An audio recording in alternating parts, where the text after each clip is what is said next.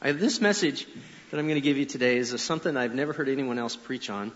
We may find out why by the end of it, but I call it the 50-yard line or the midfield, life at the midfield. And if you're looking for a verse to turn to, if you're one of those who like to read in your Bible, I'll be at Ephesians 5:28 and around in that neighborhood. But Ephesians 5:28, this is a chance for me to tell on myself, and probably one of the reasons Donna didn't come is because I pick on us a little bit, not on her at all. My wife is one of those people that just naturally, she's a natural leader. You know, there's lots of messages, or at least in our end of the woods, we hear about a powerful woman message, right? And I happen to be married to one. We're doing our 34th year this year. Yeah. Praise God for my marriage. I married a wonderful woman, and she walked with me through some stuff. I'll be sharing some of that today, how to live at the 50-yard line or at the midfield line. That was important for us because I had never learned how to love myself. It was something that no one had ever talked about, and I didn't see it played out in my parents' life. I didn't see it played out in anyone else's, really. And so I kind of recreated in our early marriage kind of this, if you imagine a soccer field, and a balanced marriage might be at the midfield line. You know what I mean? We both had our sides of the marriage, and we kind of balanced in the center. And that was kind of the way I see it. But the way I was, I came from a family of divorced families, and I'd never really seen a good marriage work. So I remember when we got married, I told Donna, and she agreed, and let's do this commitment. We both made a vow to each other. Besides the marriage vow, we just said, we're not even going to use the word divorce in our marriage. We're going to figure out how to make this thing work. We've never seen it work on her side or my side, but we're going to do our best to do this. And we weren't Christians, by the way, when we started that. We got our pre-marriage counseling, accepted Christ, got married. Just doop, doop, doop, just like that. But our plan was, let's not blow it. Let's stick together.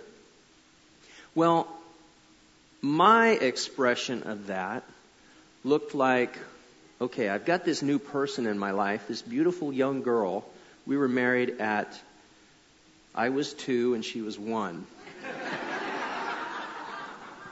That might not be completely true, but we were married young for sure. And so I just figured, well, I'm just going to do whatever I can to take care of my wife, just to love her and make sure that she feels loved. And so I'll just defer everything. Just, what do you need? What do you want? What do you like? So I really, really focused on that. What do you like? I remember we'd get in the car. We'd go for a drive, and one of us would say, hey, you want to go out for lunch? Go get something to eat. I'd say, sure. This is me. Sure, what do you want? Oh, I don't care. You decide. Okay, how about a hamburger?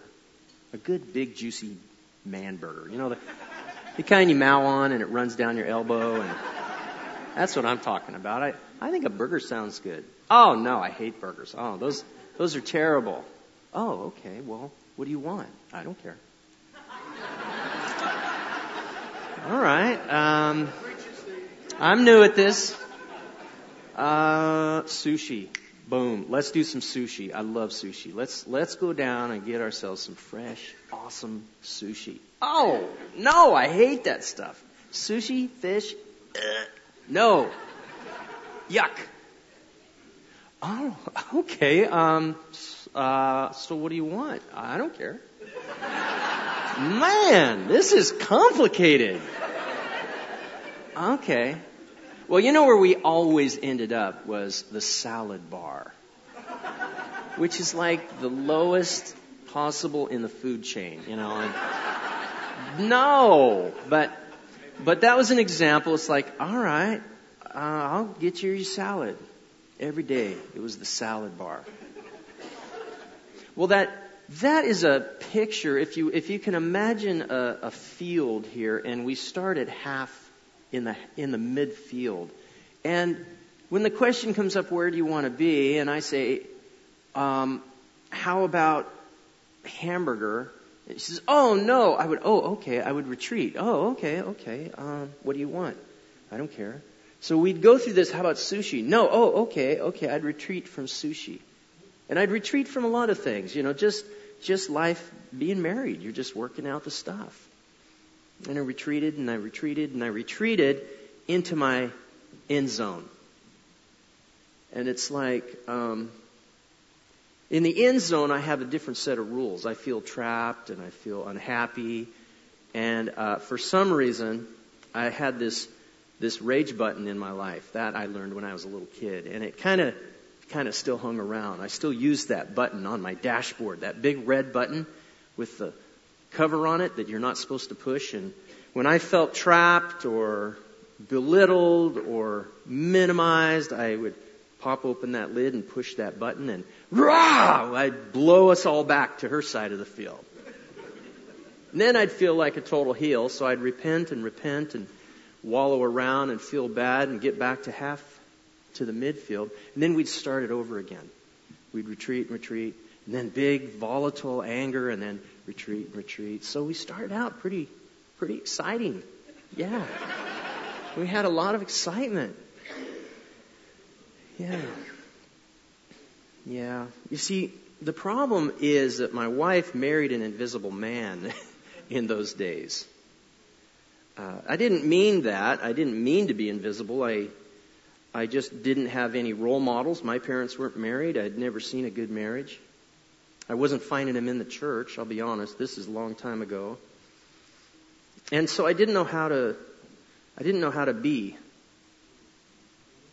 Didn't really even know what I liked. I realized I didn't like salad, but I apparently had no choice. So, and that makes me mad. So there you go. One day, my wife and I are, kind of idly talking. It wasn't a big moment. There was no anger going on. There was no moment. There was no argument.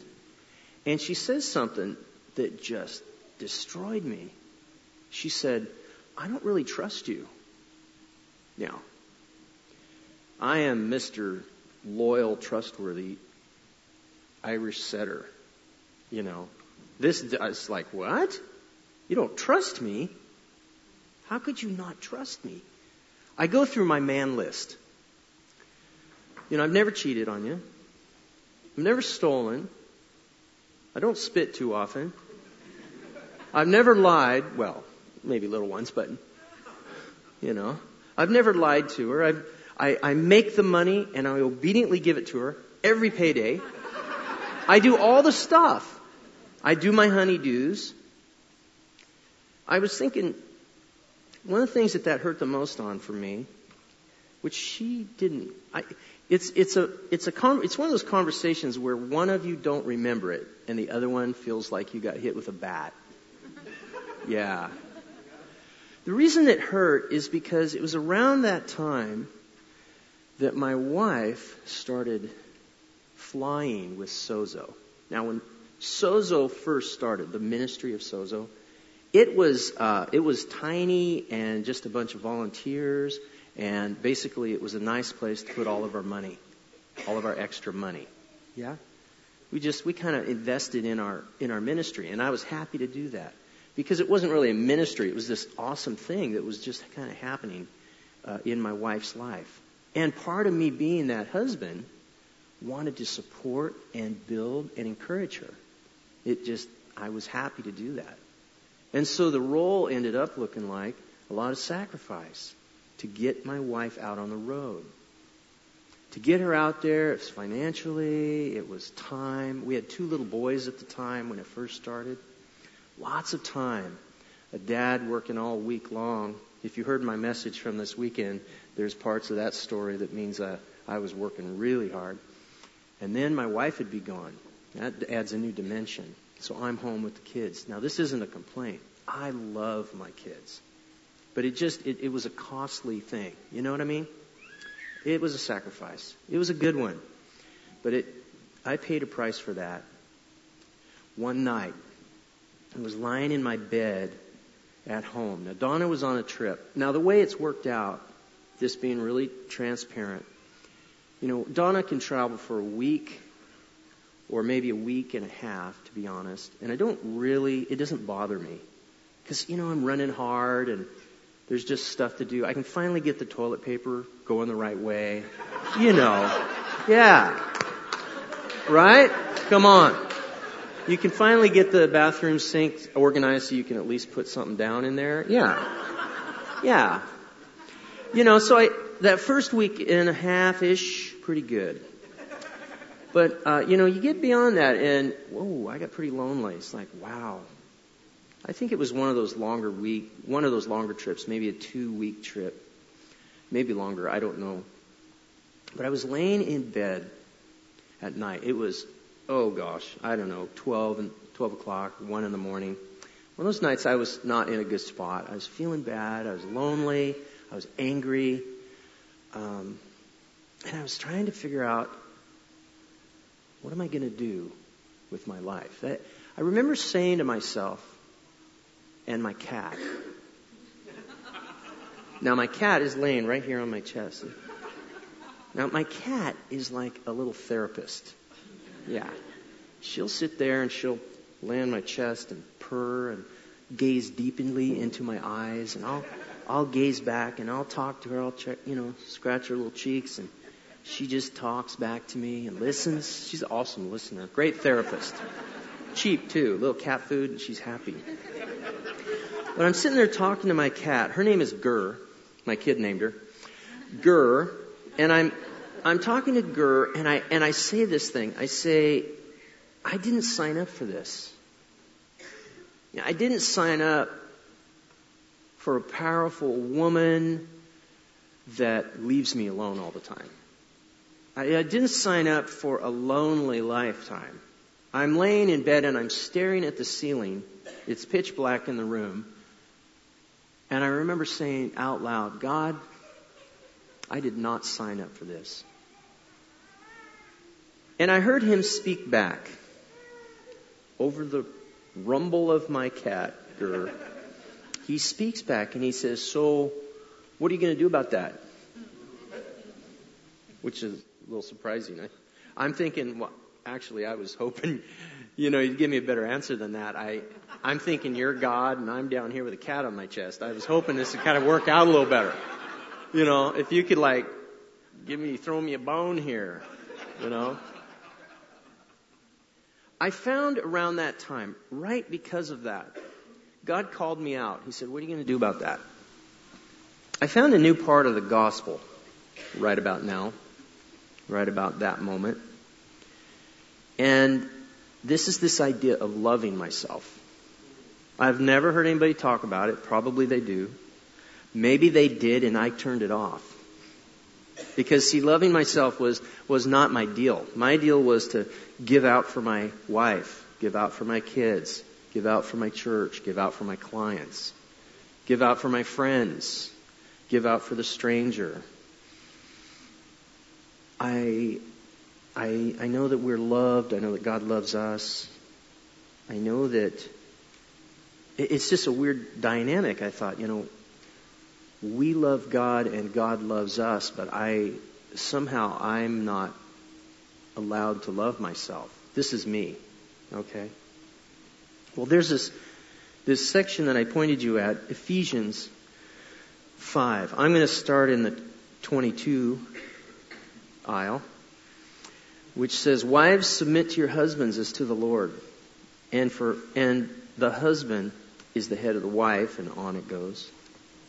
You know, I was trying to be the head of my wife, but I didn't love myself.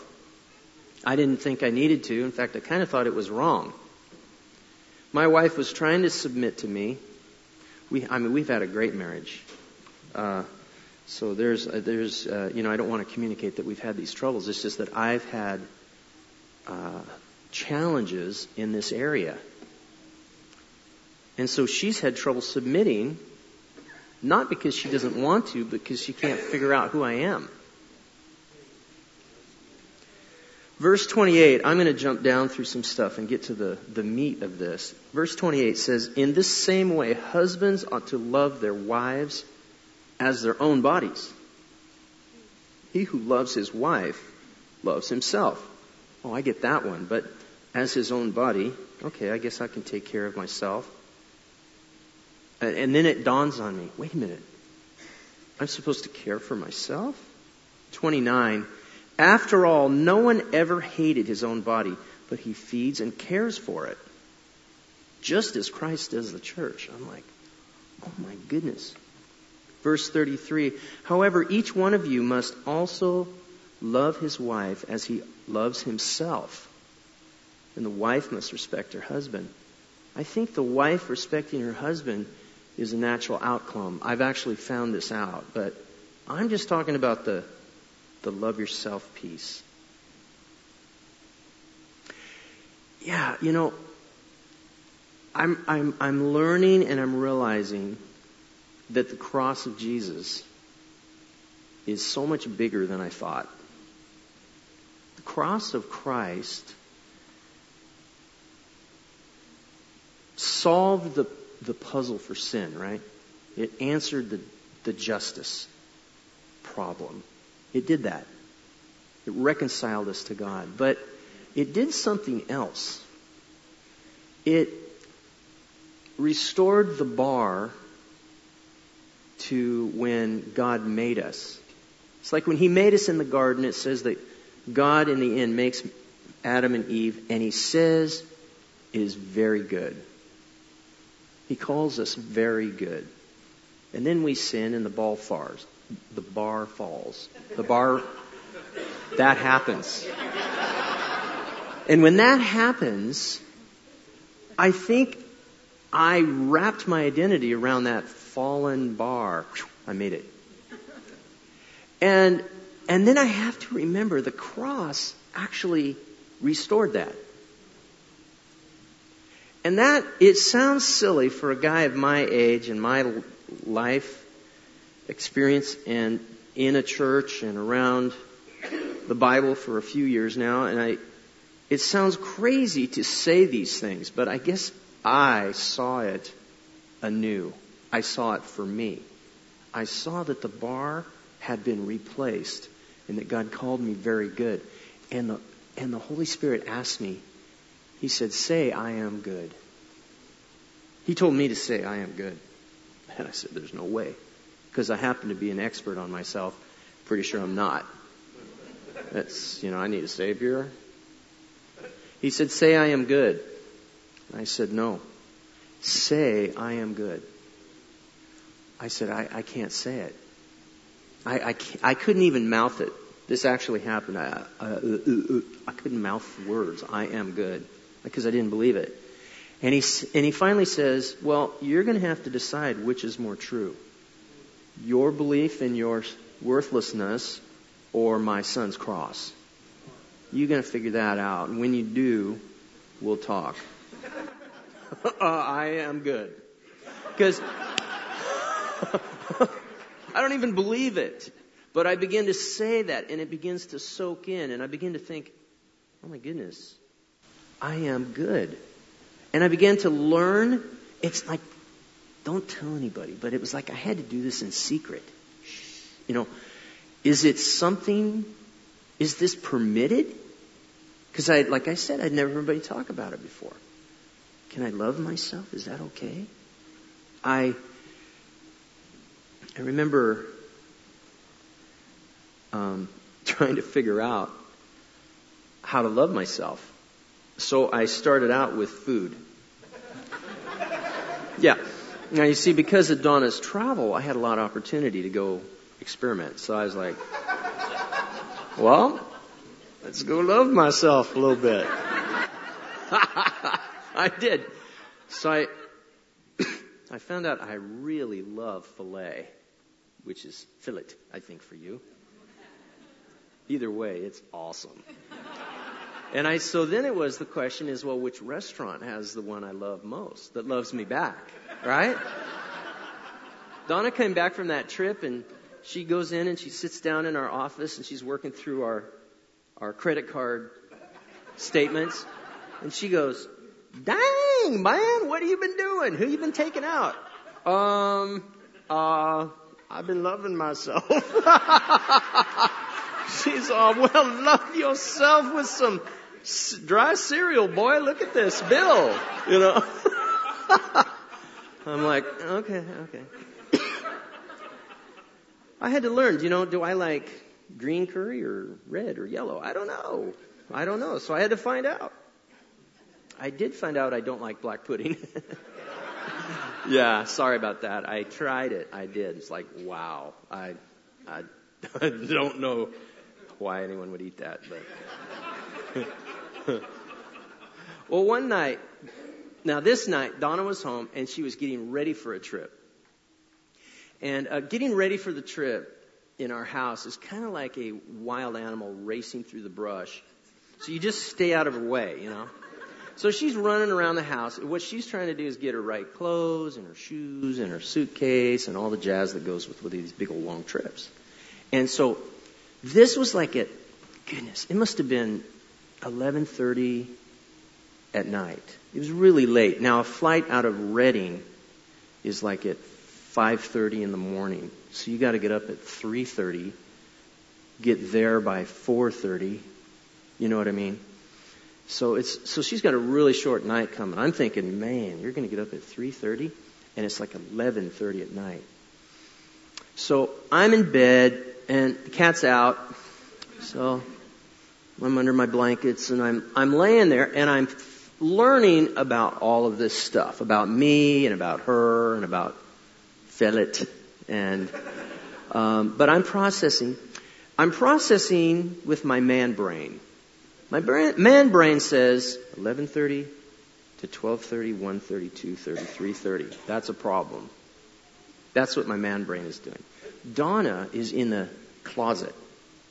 Now, I can't see her. The way our bedroom is oriented, you can't see into the closet, but you can hear her beating around in there like a buffalo's loose in there, right? I don't really know what she's doing. But, I mean, the walls are bam, boom, pop, boom, boom, boom, yeah, boom. And I'm laying in bed, and it's 11:30, and I'm thinking there can't be anything more important than an extra hour's sleep right now. So I think I'm the head of this house, and my wife's supposed to submit, and let's see, and blah blah. Okay. I think it's time to assert.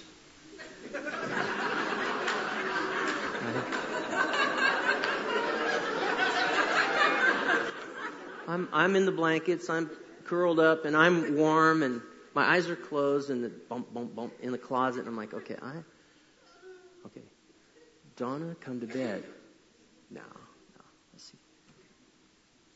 Donna, come to bed? No. Lame. Okay. So I'm practicing. Now, she's still bumping around in the closet, thinking, let's see. Donna, come to bed. That's not bad. Let's see. Donna, come to bed. Nah, it's too much. Okay. So I finally say, Donna, it's late. Come to bed. That wasn't bad. That's pretty good. And she goes, she's bumping around. She says, she doesn't stick her head out or anything. She hollers out, I can't come to bed. I'm looking for some shoes.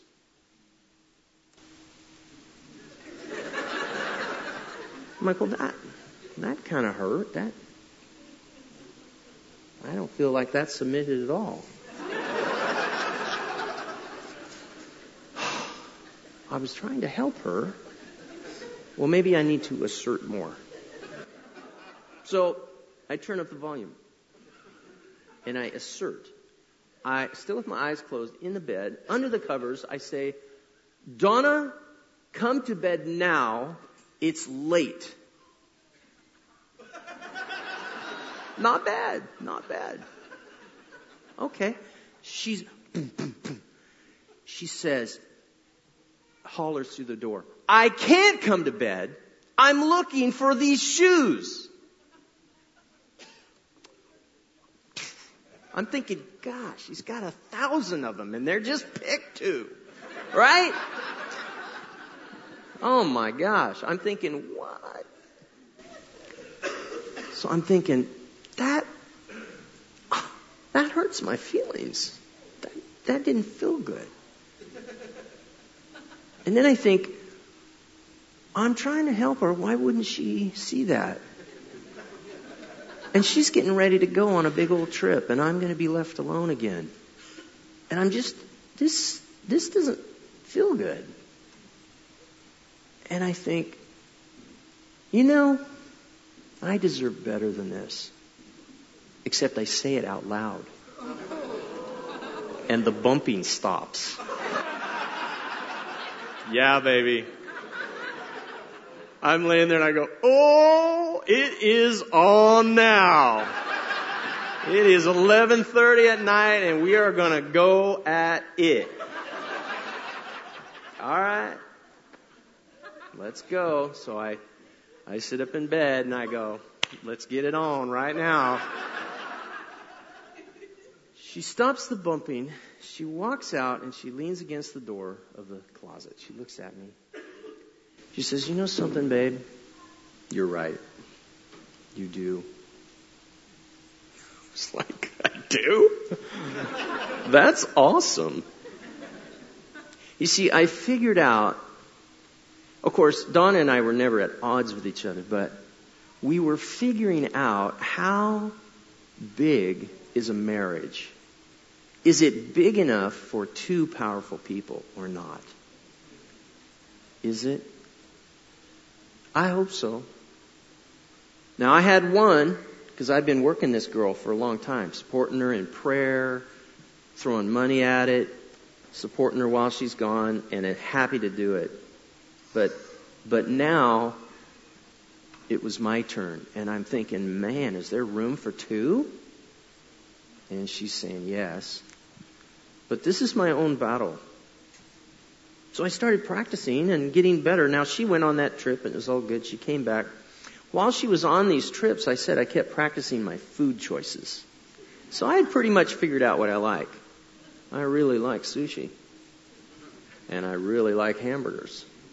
And I really like fillet. So we're back in the car. Some time has gone by.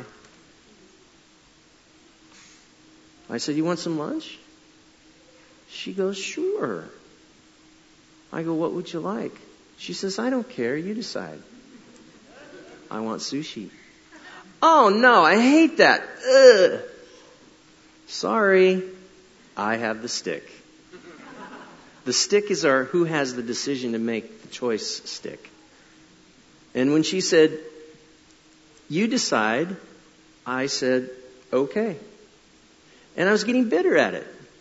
Now, I didn't press it on her or lord it over her. And she said, "I hate sushi." And I go, well, maybe they got some tempura shrimp. I don't know. But today, we're having sushi. And I know right where to go. She's like, oh. Because I'd never done that before. We go to have sushi. And that poor girl. Yeah, she didn't eat very well that day, But you know what happened? The next time we were in the car, and I said, you feel like going out for lunch? Sure, I have the stick. I said, okay, awesome. Where do you want to go? Lettuce? Okay, let's do that. Okay, next time, I get the stick. So this begins to become our style. She leaves, and I kind of figure out my life. I go to a gym, and I figure out I really enjoy working out. Not very much and hard, but I do. I like that. And I figure out, I like some friends. I got these buddies, and we hang out on Friday nights around a fire pit. And I just like doing that. And, I start figuring out my life. She comes back from a trip, and she goes, and she walks in, and I'm putting on my jacket and walking out. And she goes, "Where are you going?" oh, I'm going to go to the gym, and after that I'm going to hang out with my buddies. And she's all, well, I want to go. Well, come on, but join me. You know, this was this experience that we were having. It wasn't long after that, my wife says something. It's another one of those times she does not remember this. I've said, now, do you remember saying that? Because she's heard me preach this before. She knows this message. But I go, do you remember the time you, out of the blue, I think we were working in the front garden. We were pulling weeds or monkeying around doing whatever. And she says, you know, I trust you now. It was like a bell rang. It caught me off guard. I go, you trust me? Why? She says, and she's just raking away or working on the grass. And she goes, I don't know. It's like I know where you are, and I know what you like now. The light comes on. Man brain versus woman brain. Man brain is, loving myself was irrelevant. I was serve. And I was serving out of kind of worthlessness, kind of no value. But in all of this service, that was me accomplishing tasks. And what I thought I was doing was supporting my wife. What she found was when she pushed on me, nobody was there. When she reached out to find me, where is that guy? What is he like? What does he hate? What does he want to do? What does he not want to do? And I was, the light went on. Oh my goodness. This marriage is big enough for two powerful people. And I can honor and cherish my wife. I can support her, and you know I do. I hope you know that. I encourage her. I love her ferociously. But it's almost like when I loved myself, it's like before I loved myself, it's like I spent my life bent over. And when I loved myself, I could love her upright. And when I loved myself, she found her man again. The invisible man was gone. And she could push on me and find me. Yeah. Well, that's all I have. That's all I want to say. I think the lesson is, I'd like to be an agent of good in your life and ask you, do you love yourself? You know, do you love yourself? Is that natural and easy, or is it awkward and maybe out of, is that even legal? Yeah. You know, it's more than legal. It's essential. It's biblical. And it's the thing that makes you love better. I realized even in my worship to God, I used to perceive God as great, which He is, and I am a worm. And I would get wormier and wormier to expand the distance. In other words, make God even greater. I would get lower. I was a worm. Now, I was a Bethel worm. That makes me a supernatural worm. That makes me a worm with a cape, right? I can fly around, do supernatural stuff, but I'm still a worm. But when I learned to love myself, I realized, oh, this is what God loves. Not the worm. I mean, He loves the worm, but He made me more than that. He made me a man. And when I stood up, it didn't diminish the distance. It raised Him higher. We've got to love ourselves, given our permission from Paul the Apostle. Let me read that one more time. Now this time I'm going to read the whole thing from verse 22. Wives, submit to your husbands as to the Lord. For the husband is the head of the wife, as Christ is the head of the church, his body, of which he is the Savior. Now, as the church submits to Christ, so also wives should submit to their husbands in everything. Husbands, love your wives, just as Christ loved the church, gave himself up for her, to make her holy, cleansing her by the washing with water through the word, and present her to himself as a radiant church, without stain or wrinkle or any blemish, but holy and blameless. In the same way, husbands ought to love their wives as their own bodies. He who loves his wife loves himself. After all, no one ever hated his own body, but he feeds and cares for it, just as Christ does the church. For we are members of his body.